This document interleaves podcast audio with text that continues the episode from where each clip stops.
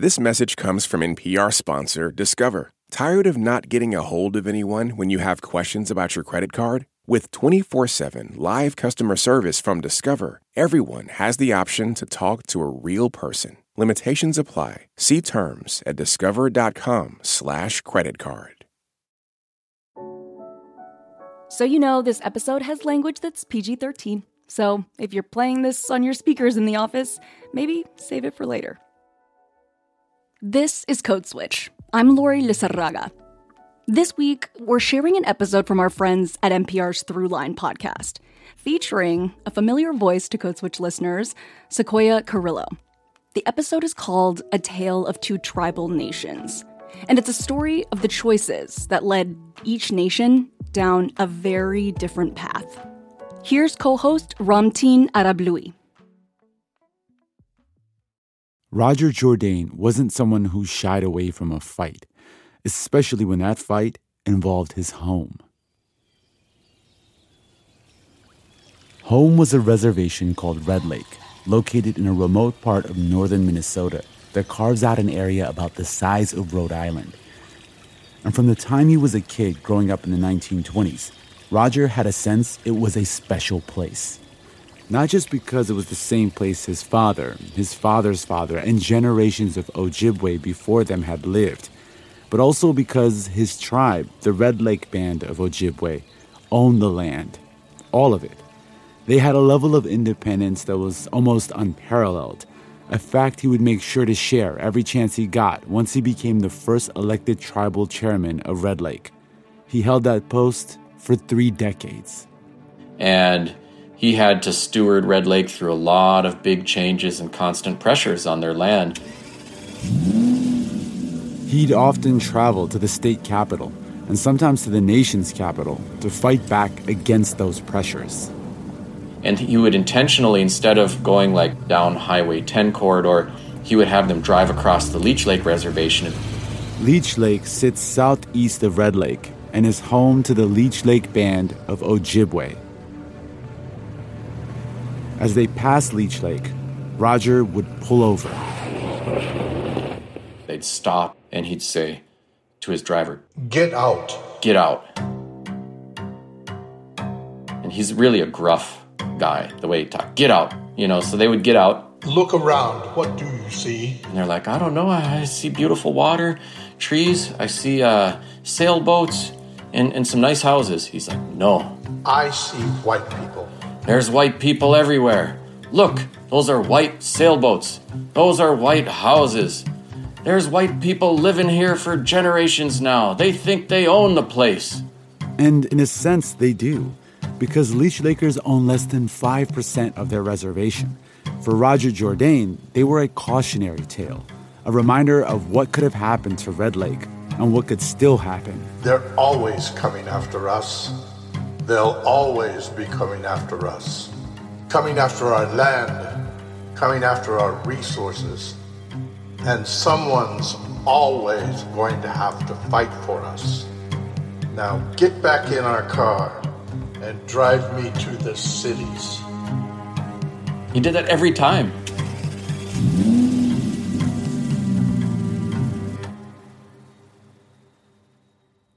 A few months ago, Throughline producer Anya Steinberg and NPR education reporter Sequoia Carrillo brought us this story about these two Native American communities in Minnesota, Red Lake and Leech Lake. It felt like a mystery because we wondered how two tribal nations just down the road from one another end up in such different places.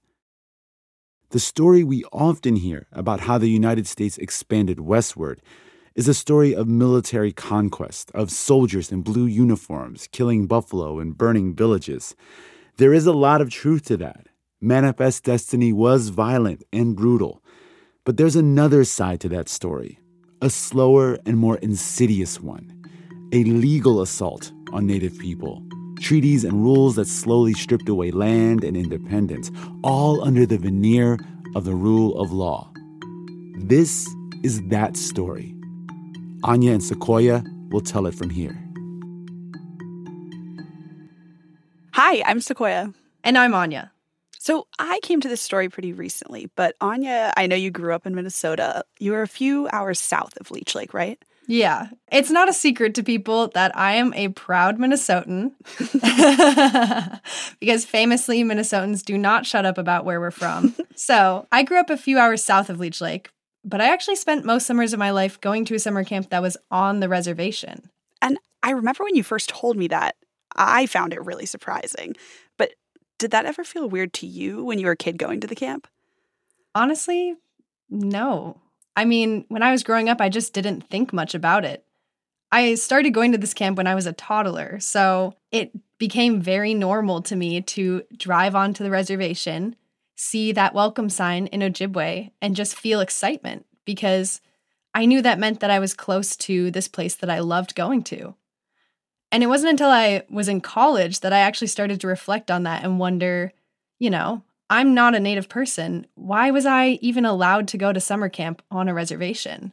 And the idea of who belongs on a reservation, who owns the land, who occupies the land, the more you dive into it, the more at least I realized how little I knew, even though I've been hearing about stories from Indian country my whole life. My dad's American Indian, and he used to work in tribal communities often while I was growing up. And it wasn't until I started to seek out stories around Indian country for NPR that I realized a lot of communities don't own their own land. There was a moment when I was on the Standing Rock Reservation about a year ago where we were eating lunch around a work site and everyone kept saying, Remember to pay rent, remember to pay rent. And we were in the middle of like miles and miles of empty land. And I kept thinking, Who owned this land if it's not the tribal members I'm sitting with? And I think a lot of people think that. They think reservation land is owned by Native people. But that's mostly not true. Instead, it's checkerboarded into federal forests, private farmland, resorts, and summer camps like mine. And Red Lake, like you heard in the intro, is actually the exception. There are so many moments in history where we wonder what could have happened if things had gone just a little bit differently. This is the rare story where we get to find out. We're taking a road trip through Leech Lake, where the Leech Lake Band owns almost none of their land, and Red Lake, where the Red Lake Band owns all of theirs. It's a story of what ifs, about hard choices, the very different paths they lead us down, and how we think about the future once we're on them. Coming up, we turn up the radio and get on the road.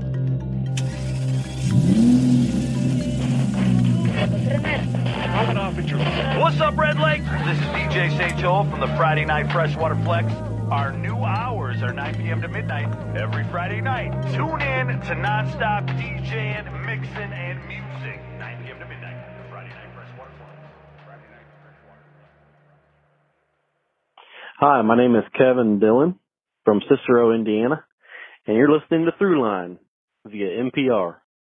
This message comes from NPR sponsor Squarespace. Kickstart or update written content on any website, product description, or email with Squarespace AI, generating instant, personalized results that know and show your brand identity. Explain what your site is about, choose your tone, and enter what you need to get short or long form text. No matter the placement, Squarespace AI makes it easier to go live, stand out, and succeed online. Use code CODESWITCH to save 10% off your first purchase of a website or domain. This message comes from NPR sponsor FX, presenting Clipped, the scandalous story of the 2014 Clippers owner's racist remarks captured on tape and heard around the world. The series charts the tape's impact on a dysfunctional basketball organization striving to win against their reputation as the most cursed team in the league. Starring Laurence Fishburne, Jacki Weaver, Cleopatra Coleman, and Ed O'Neill. FX's Clipped, streaming June 4th, only on Hulu. Support for NPR and the following message come from Saatva. Saatva luxury mattresses are every bit as elegant as the most expensive brands, but because they're sold online, they're about half the price. Visit SAATVA.com slash NPR and save an additional $200. Part 1 gaza Gazagasquad Leech Lake. Okay, we're rolling up to. There's a silhouette. Is it, is it recording? yeah, it's recording. There's a silhouette of Bigfoot, and then also an alien with a peace sign. This is so my father. It's ridiculous.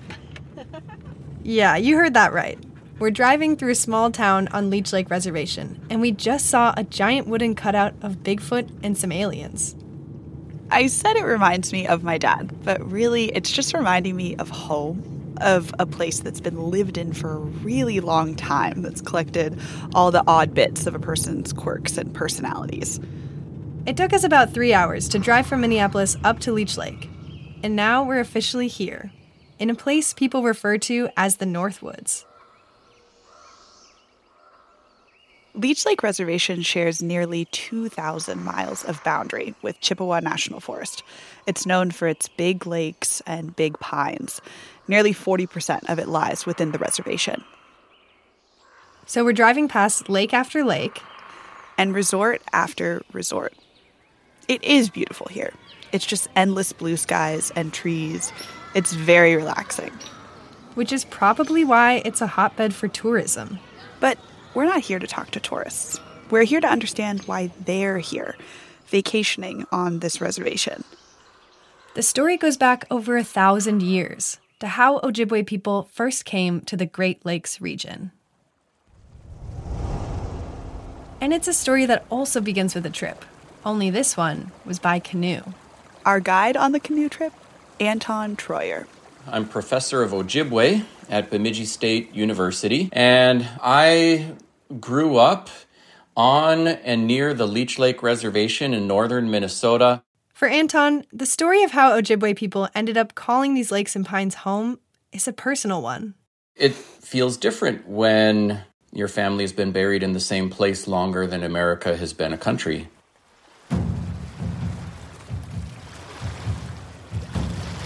At one point in time, just a couple thousand years ago, we lived on the east coast, Atlantic coast, which was a land abundant in small game, big game, well suited for indigenous agriculture, lots of fish in the sea, lots of fish in inland lakes. We can track the beginning of Ojibwe people to Algonquian language tribes from the east coast. We had prophets who appeared and said, Move west to the land where food grows on water It was a reference to the wild rice. And there was a long migration, and it was a long, slow process. For centuries, Ojibwe people kept moving. And as a result, we ended up spanning a huge geography, thousands of miles. Until they made it to the Great Lakes region. But even then, movement was still a part of life. Because of this persistent migration pattern over a long period of time, if someone got too bossy or even just got too much influence, someone else was usually moving down the river and saying, They're not my chief. So Ojibwe culture tended to be very tolerant of cultural variation, but very intolerant of being told what to do.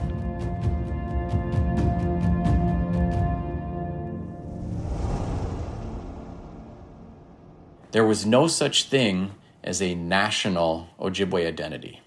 So there was no such thing as an Ojibwe nation. There was no such thing as the Leech Lake Nation, and there was no such thing as the Red Lake Nation. For decades, Ojibwe people lived in small communities across the region. They brokered deals with the neighboring Dakota people, as well as the French, the British, and after the American Revolution, the U.S. government.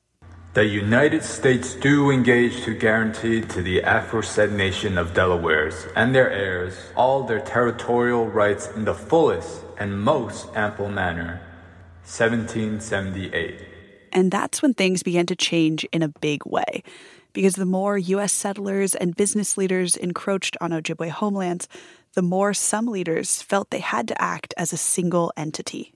It's important to note that that was a new development, and it naturally met with a lot of resistance. But still, the idea of an Ojibwe nation was fast becoming an appealing tool for negotiating with the U.S. government. And perhaps no one saw that more clearly than the chief of the Mississippi Band of Ojibwe, Bogunagijig, or as he was known in English, Hole in the Day. He was distinguished for his eloquence, wisdom, and force of argument. The young men of his tribe acknowledged him as a leader. Missionary Alfred Brunson. Hole in the Day had big dreams to lead the Ojibwe people, and his ideas were starting to work. People were drawn to him.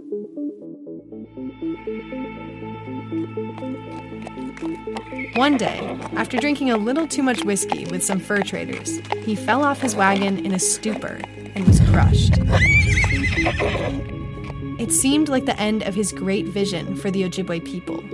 But as he lay dying, he summoned his son, and with his last breath, he said, Take the tribe by the hand, show them how to walk. His 19 year old son took his name and became Hole in the Day the Younger. He vowed to make his father's dream come true and promised to usher in a new era of one Ojibwe nation. Hole in the Day was quite brash. He sometimes inflamed other Ojibwe leaders when he would claim to be chief of them all, or chief of an entire region that included multiple villages, many of which had their own chiefs. Hole in the Day was young, he was cocky, and he was ready to make his mark. And he made that obvious at his first treaty negotiation in 1847. His father had just passed away, and there might have been 200 other Ojibwe leaders from around the region there. And he said, he came a day late, and then he said, Stop what you're doing. Now, if I say sell, we sell, and if I say no, we don't. You have called together all the chiefs and headmen of the nation. That was useless, for they do not own the land, it belongs to me. My father, by his bravery, took it from the Sioux. He died a few moons ago, and what belonged to him became mine. He, by his courage and perseverance, became head chief, and when he died, I took his place, and am consequently chief over all the nation. Which was ridiculous and probably offensive, but really impressed the Americans. Here were powerful chiefs, some of them 70 or 80 years old, who, before his coming, spoke sneeringly of him, as a boy who could have no voice in the council, saying there was no use in waiting for him. But when he appeared, they became his most submissive and obedient subjects, and this in a treaty in which a million acres of land were ceded. The terms of the treaty were concluded between the commissioners and young Hole in the Day alone. The move was a big gamble, but it paid off. Hole in the Day the Younger quickly ascended to power. He took the helm at a moment when native land across North America was being lost at an alarming rate. He was one of the most effective and knowledgeable Ojibwe leaders of his time. He had traveled to Washington, D.C. many times. He was not a passive leader just waiting to see what would happen to the people. He refused to cede land without putting up a fight for what he thought was best for the Ojibwe people. Though it may cost me my liberty, it is my duty, and I will continue to speak and act also, till the wrongs of my people shall be righted. And he was not afraid of the personal consequences. Certainly, it is true that Hole in the Day had very strong and powerful friends and very strong and powerful enemies. People tended to either love him or hate him. The US government, for its part, was more than happy to have just one single Ojibwe leader to negotiate with. Hole in the Day plays a heavy hand, and he was very, very effective. But the game was rigged. He had just come from Washington, D.C. It was 1868. The previous year, Hole in the Day had negotiated another, very controversial treaty that was trying to consolidate all Ojibwe people onto one single reservation. It was a hard deal to swallow. He had some really telling things that he told his people. He said, Look, these are heartbreaking times for our people. At the time, westward migration was at a fever pitch. The government had just purchased Alaska, and the idea of manifest destiny, the God given right of white Americans to expand across the entire continent, was being realized. Hole in the Day saw all this and adapted his strategies. He told his people I would love to say that there's a way to get all the white people to leave us alone and to leave our lands and let us live as we always have. But I don't think there's a way to go back in time. But there is a way forward. The way Hole in the Day saw it, if the US government was hell bent on putting his people onto a single reservation, then it needed to build the infrastructure that would set them up for success. And so he said, I want them to build a house for every single one of you. I want them to build a grist mill and a sawmill so that we can adopt these modern enterprises and have good homes. And to make sure they actually got these things, Hole in the Day had a plan. They would all stay put until the reservation was built. Don't go anywhere. If you go, we will lose our leverage to get those things, which are promised to us in this treaty. But times were really tough, and some people left in search of a better life. It also became clear that the Americans were not living up to their side of the bargain. And Day said, Well, if they're not going to work with me, we might have to do this a different way. And he said, I'm, I'm going to go back to Washington, D.C. He set out on a late June day in 1868. But on his way, he was accosted by assassins, pulled off of his carriage, stabbed multiple times, shot, and killed. The impact of this death was immediate. It was devastating for many of his people. And, and it was devastating for generations. Hole in the Day's death created a power vacuum that resulted in the loss of more and more Ojibwe land. You had lots of white settlement that immediately flowed after his death. And so, you know, it was devastating for his friends and it was devastating for his enemies in the long run. The vision Hole in the Day had for his people would never be. Instead, his death opened up the floodgates and left the nation vulnerable to the violent tides of the time. From the building of dams that flooded Ojibwe homes, to the growth of the timber industry, all the way to the process of allotment.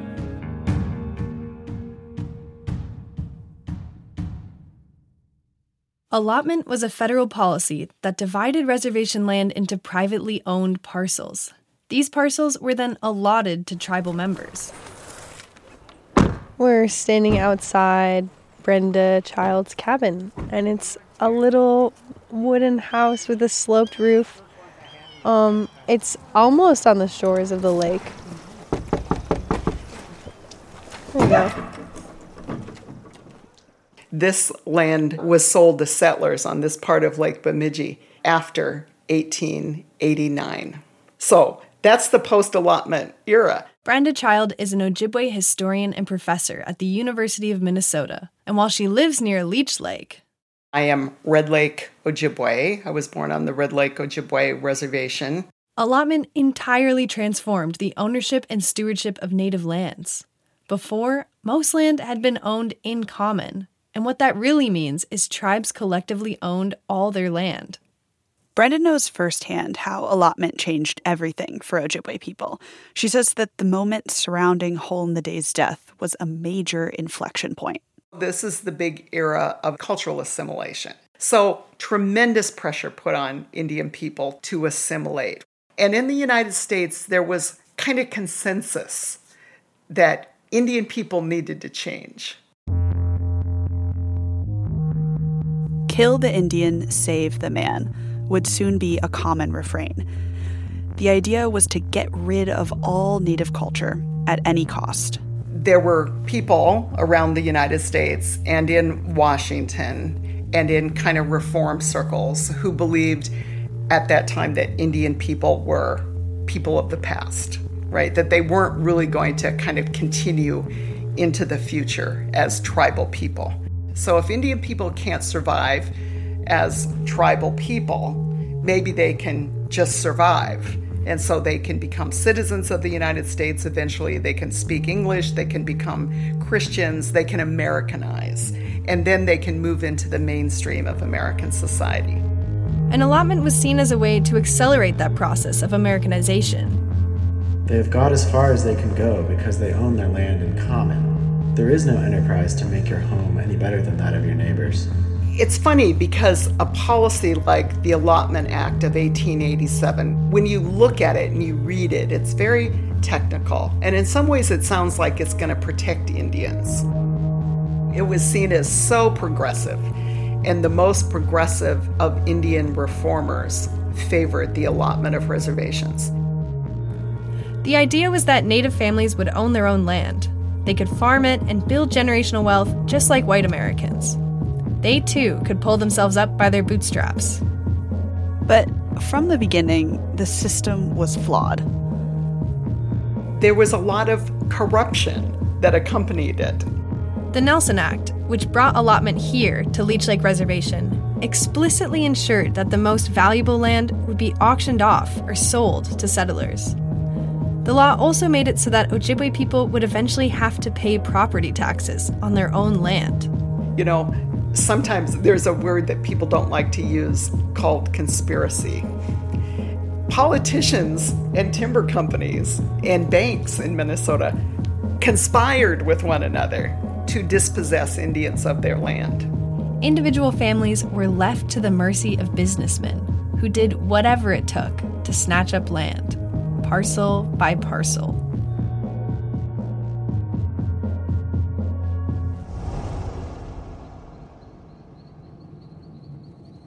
Now, more than a 100 years later, it's easy to see what allotment changed at Leech Lake. As we drive around, we're struck by how many tourists are milling about, swimming and fishing in the lakes, just feeling very at home on this land. Ojibwe people do still live here. But in spite of the million dollar tourist economy swirling around us, around 40% of the Leech Lake Band members live below the poverty line. And that's not the only problem allotment brought. The tribal government has limited power over their own reservation. They don't always have control of the pipelines on their land. They don't profit off most of the resorts, and they don't have the resources to build tribal housing or medical clinics.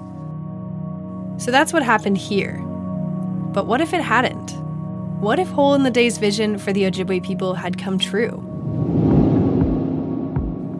Coming up, we take you further north to Red Lake Nation, where the history of the Ojibwe people splintered into a different future.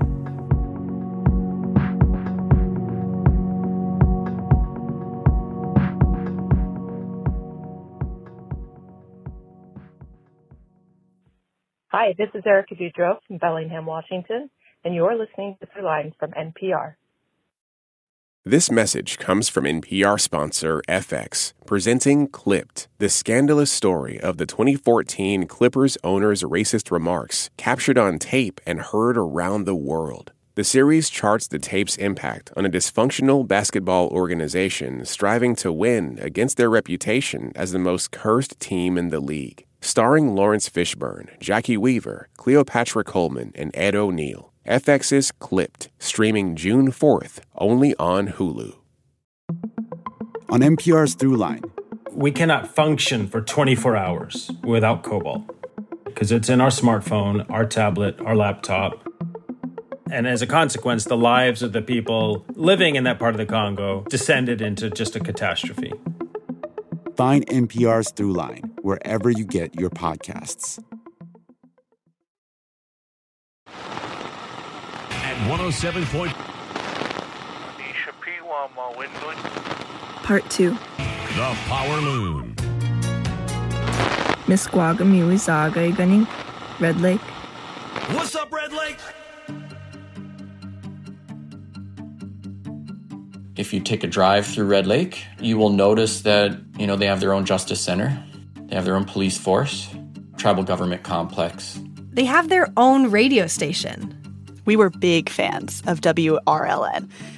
A lot of the road signs on the reservation are in Ojibwe first and English second. And at the gas station, Ojibwe is all over the walls, welcoming us in. There's even a fishery that uses traditional indigenous techniques. We actually got to see it and smell it in action. He just showed me the machine to descale. It's very, very cool. In some parts of the reservation, People bury their dead in the front yard. They have spirit houses where people are buried. And stepping out the door to your house, there's mom, dad, grandma, grandpa, generation upon generation. And that is very different than you'll find in most parts of America. even if it's only 40 minutes away from Leech Lake, Red Lake Reservation feels like a different country. The reason Red Lake is so different from Leech Lake and from pretty much any reservation I've been to before is because of events that happened in the decades after Hole in the Day's assassination. We were very concerned about holding on to our land base because everybody could see what was happening around them and the loss of land, the agreements. And for Red Lake, the strategy of our political ancestors was to kind of not throw our lot in with the rest of the Ojibwe people. In 1889, our hereditary chiefs who were still in positions of leadership and the United States came together to make an agreement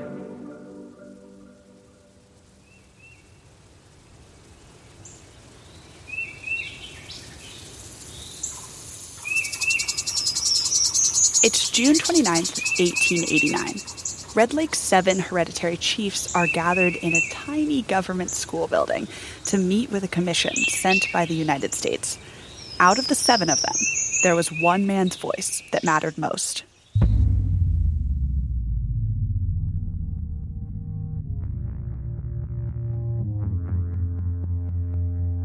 He was made by nature one of the greatest men in mind and body that I think I have ever seen. He was a man six feet and four inches in height. His unerring judgment infallibly picked out the true path among so many misleading ones and followed it. Straight as an arrow, with flashing eyes. He was no orator, but when he did say a few words, that ended the matter. His name was Maedhwe Gononand. Gononand, or he who is spoken to, as he was known in English, was often described by settlers as the head chief at Red Lake. And he was familiar with how the United States did business. He'd been there when Red Lake negotiated its first treaty with the US government, nearly 30 years earlier. In that initial treaty, Red Lake ceded around 11 million acres of land. That's like two New Jerseys. And they ceded that land in the hopes that they could hold on to what was left and protect their way of life. Maedhwe Gononand had strongly opposed that first treaty and actually walked out of the negotiations without signing. When he arrived at the 1889 negotiations, he was 82 years old, and he carried with him a lifetime of loss and upheaval, a lifetime of dealing with Americans. We wish that any land we possess should be not only for our own benefit, but for our grandchildren hereafter. We think that we should own in common everything that pertains to us. He's facing off against the U.S. Chippewa Commission, a group of three men. One, a missionary. Two, a surgeon. And last but not least, their leader, Henry Rice. All that is desired by the government is that you will agree to what is best for yourselves. Henry Rice was a well known early Minnesota politician, and he was deeply involved in the Indian business. Henry Rice had made his name as a prominent fur trader, and he'd learned to speak some Ojibwe along the way. He had served as a representative of the territory of Minnesota, and later as a senator, after he'd helped make Minnesota an official state. Rice had also negotiated treaties with groups of Ojibwe across Minnesota. And here he was in 1889 to get the job done once again. Red Lakers still held more than 3 million acres of land, while most tribes in Minnesota held less than 100,000. But powerful interests were setting their sights on it. Timber barons wanted access to the virgin pine forests, mining interests wanted iron ore, and settlers saw potential in the fertile soil. In 1889, they were facing the first major pressure for allotment, relocation, and the US government asked Henry Rice to get all of those things. They wanted everybody living at Red Lake to cede all of their land. And if they couldn't get them to do that, to at least get them to take allotment.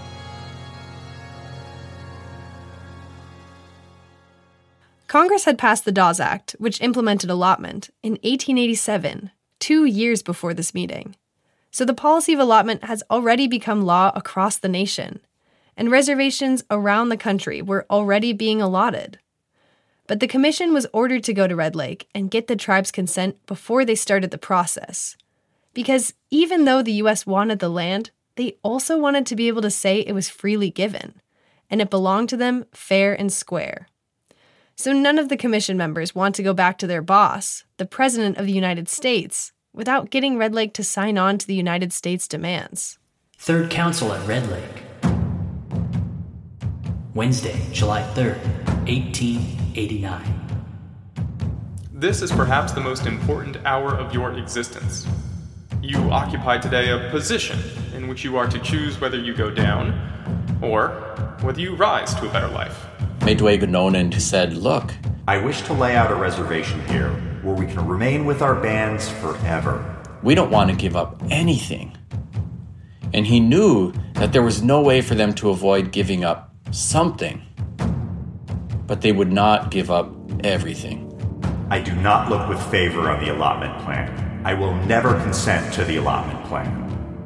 As the negotiations dragged on, Henry Rice began to understand that Red Lake wasn't budging. Fourth Council at Red Lake, July 4th, 1889. Every day you are getting poorer. If you don't sign this agreement, there is no help for you.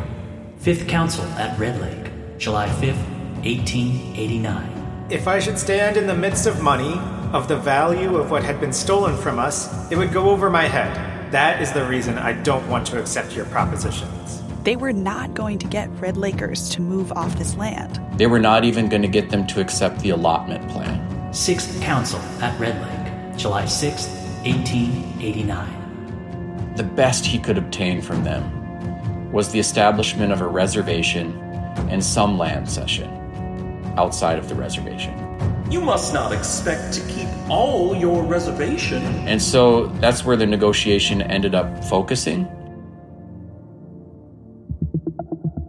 You cannot keep your bread and eat it at the same time. It is not greediness that influences us. And they actually had a map laid out on the table, and the tribal members drew lines around the lake. And they articulated in the agreement that all of the land around both Upper and Lower Red Lake and a mile of land around the lakeshore on all sides would be part of the reservation. So that was the understanding. Seventh Council at Red Lake, July 6, 1889. The only doubt we have is as to whether the government of the United States will approve of our yielding so much. But we will do the best we can. We will now give you an opportunity to sign the paper. They deposed people who were present at the 1889 Nelson Act negotiations at Red Lake just a couple of decades later. And they all described the scene where Henry Rice stood up and was made to open both of his palms and face the east and say, Yes, I promise, I promise you will keep all of Lower Red Lake and all of Upper Red Lake as long as grasses grow and rivers flow. And they said, Okay, turn to the next direction. So he turns to the south. I promise. Holds up his hands. He says the same thing to each of the cardinal directions. All of Lower Red Lake, I promise, and all of Upper Red Lake as long as grasses grow and rivers flow. They say, in that case, we can agree.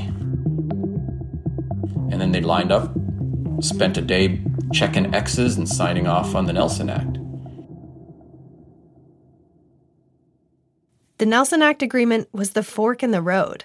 It's where Red Lake's path diverges from Leech Lake and the vast majority of reservations in the United States. But as the ink dried on the agreement between the hereditary chiefs and the U.S. Chippewa Commission, Red Lakers didn't necessarily know how things would turn out. We have heard your proposition, and we think we can perhaps change the lines so as to give you all you want, and very much more than you will have use for. What happened next, we don't have great documentation for. But afterwards, Henry Rice took off he left Red Lake with the signed agreement and the map in hand. Eventually made his way to Washington, D.C., and there was a map submitted. And so it's unclear. Either Henry Rice took the map he had in front of the natives, ripped it up, and submitted a different map. or submitted the map that was agreed to and somebody else came in and swapped it out. A corner was sliced off the reservation map. Whether or not it was by accident, we'll never know. Majwe Ganonen and the hereditary chiefs left the negotiation thinking they had kept the most important parts of their land, Upper and Lower Red Lake, and the forests around it. By the time they found out it had been stolen, it was too late. It's hard to imagine today when you can use Google Street View to see any corner of the earth. But this was a world where everything was getting officially plotted and surveyed for the first time. We're talking about vast swaths of wilderness that few Americans had ever been to. It was easy in the scramble for land, the messiness of surveying, for people to take advantage of that, for corners to get fudged, and for oaths to be broken.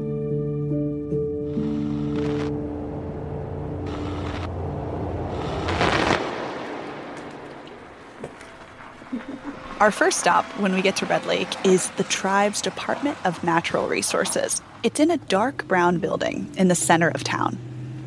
Inside, we talk to a handful of folks. Hello. Hi. Well, Al Pemberton. And in every conversation, we end up in front of a map.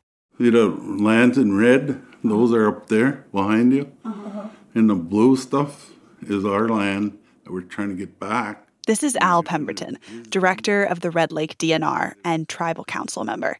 And the map he's pointing at is the kind of map somebody would pull down from the ceiling in your history classroom. You can see the vast lands that Red Lake used to occupy and the millions of acres they ceded. But you can also see what the chiefs were able to preserve an unallotted, continuous reservation that is the lifeblood of Red Lake today. And then there's that last corner. Even when I am dead, I will haunt the shores of these waters. Since the moment Red Lake's leaders discovered the fraud, they've been adamant about getting it back. My spirit will never be at rest until all of the lake is back in the hands of my people. Peter Graves. They made it right in their mind. But in our minds, they stole it. And that's our part of the lake. My great grandpa, Peter Graves, was going to get it back. Peter Graves was founder of Red Lakes Tribal Council and one of the authors of their original constitution. And here we are at the Red Lake DNR, sitting across from his great grandson, Al Pemberton. Al tells us he hasn't forgotten his great grandfather's promise. It's a thorn in our side, let's say. And, you know, as Indian people, you know, we don't, Red Lake especially, we, we don't like being stepped on. Coming up, we meet some of the people from Red Lake and Leech Lake who are unsettling their future. This is Danny Holton calling from Chiayi City, Taiwan, and you're listening to Throughline from NPR. Summer is for going to the movie theater because it's too hot to stay home. It's for driving with the windows down, listening to your favorite music. It's for stretching out while you're on vacation to gobble up a TV show. For a guide to some of the TV, movies, and music we are most excited about this summer, listen to the Pop Culture Happy Hour podcast from NPR. Listening to the news can feel like a journey, but the 1A podcast guides you beyond the headlines and cuts through the noise. Listen to 1A, where we celebrate your freedom to listen by getting to the heart of the story together. Only from NPR.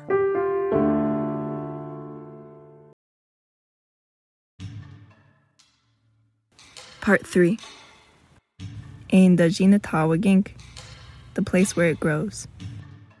So there was a, a non Indian person who was going to go ice fishing. It's January 2002. Two cousins get in their plane, a tiny Cessna 172, and fly towards the frozen lake where they're going to set up for the day. They landed in Redby on the lake and started fishing. They landed on Lower Red Lake, a lake that's completely within the boundaries of Red Lake Reservation, and a lake where only members of the band can fish. And so that was illegal. And we're coming between Red Lake and Redby, and And I said, What the hell is that? There was a plane on the back of a trailer. And so the way Red Lake handled it was to confiscate his airplane. The airplane for a while was sitting in front of the police station in Red Lake. Upper Red Lake, the part that many Red Lakers consider stolen land, is known as one of Minnesota's top walleye fishing destinations. So naturally, sports fishing forums were full of debates over whether Red Lakers should have the right to exclude people from fishing on any part of the lake. Local papers raised doubts about how fair it was for the tribe to punish the fishermen if they just didn't know the rules. Brenda and Al were skeptical. I think he must have known where he was. You know, and you can't just come on here and do whatever you want.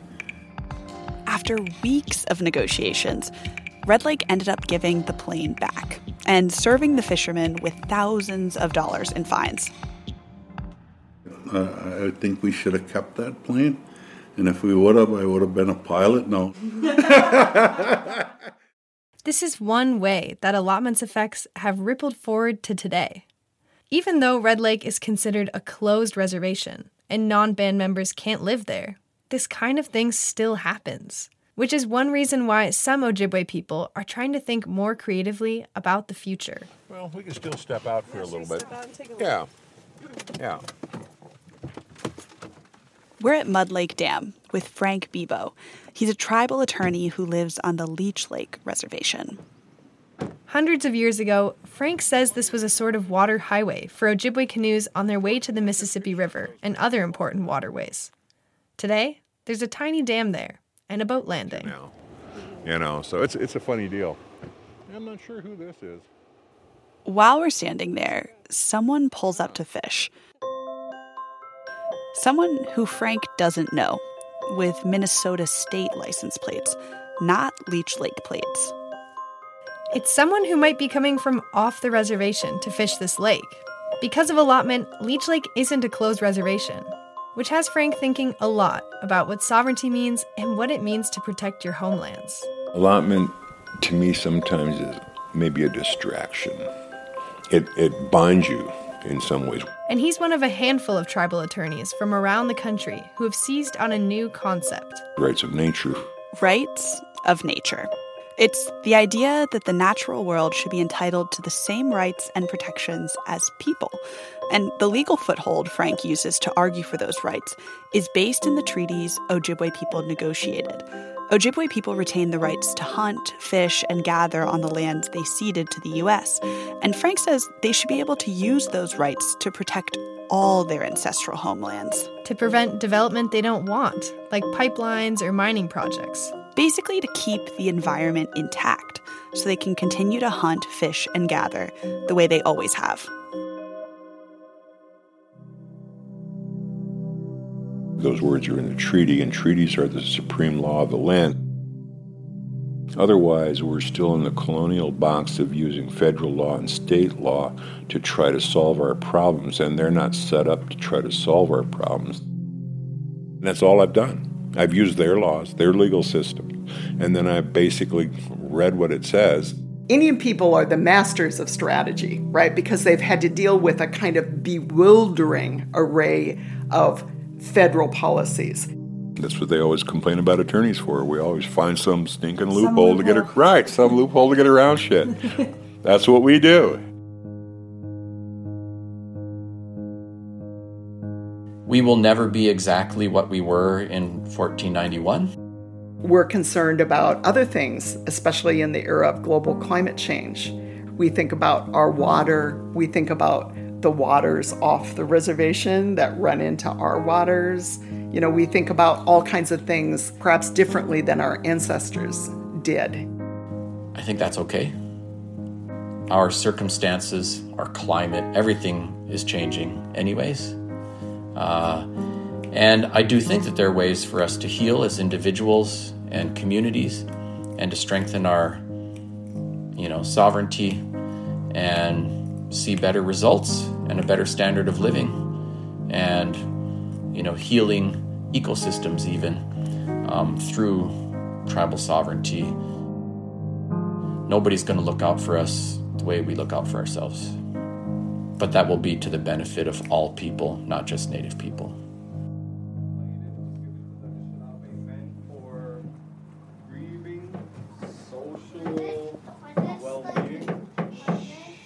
I mean, I'm an education reporter. There was no way we weren't going to end up in a school at some point.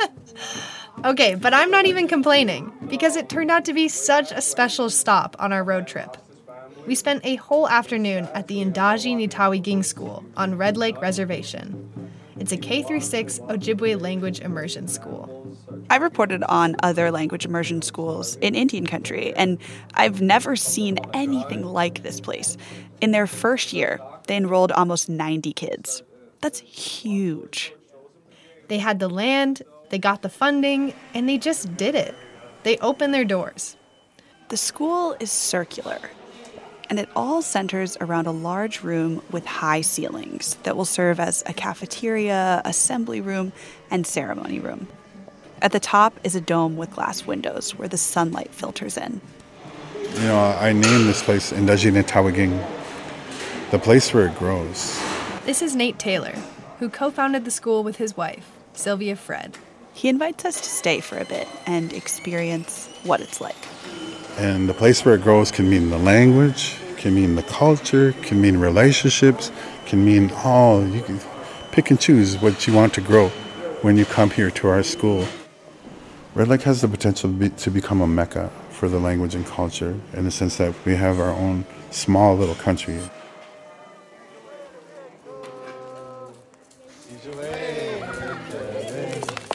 He's man. This one a quack, he's a way to man. This one a quack, he's a way to me good. He's rain in the man.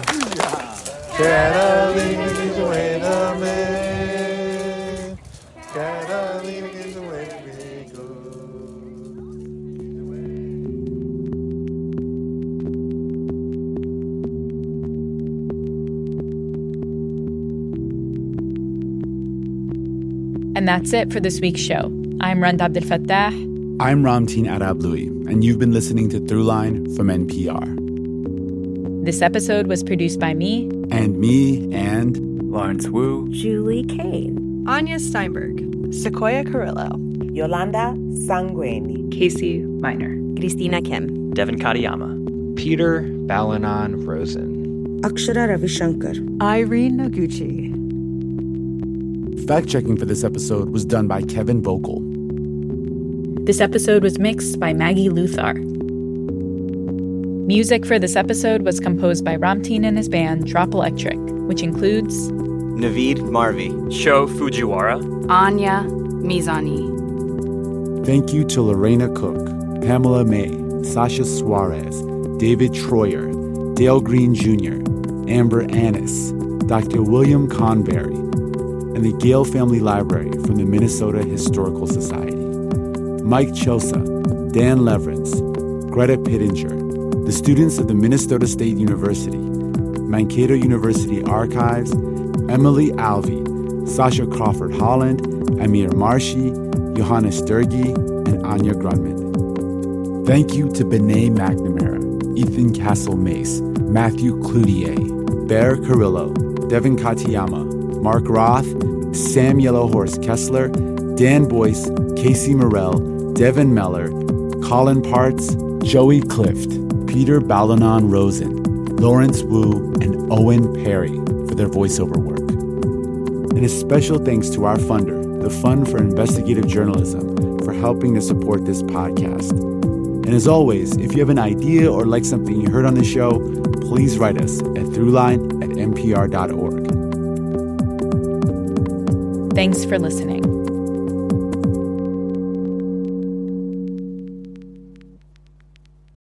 This advertisement comes from our paid sponsor, Fundrise. High interest rates mean that real estate assets are available at a discount compared to previous valuations. The Fundrise flagship fund plans to expand its billion dollar real estate portfolio over the next few months. Add the Fundrise flagship fund to your portfolio at fundrise.com/npr. Carefully consider the investment objectives, risks, charges, and expenses of the fund before investing. Read the prospectus at fundrise.com/flagship. This message comes from NPR sponsor BetterHelp. When you're carrying around a lot of stress, therapy is a safe space to get it off your chest. If you're considering therapy, give BetterHelp a try at betterhelp.com/npr to get 10% off your first month. I'm Jesse Thorn. Why did Cole Escola write a bonkers, extremely fictionalized play about Mary Todd Lincoln? Well, you know, it was 2020 and we were all so isolated. I, I just started doing research. Uh, but the truth is, uh, no, I just thought of it. We'll talk about that and more on Bullseye from MaximumFun.org and NPR.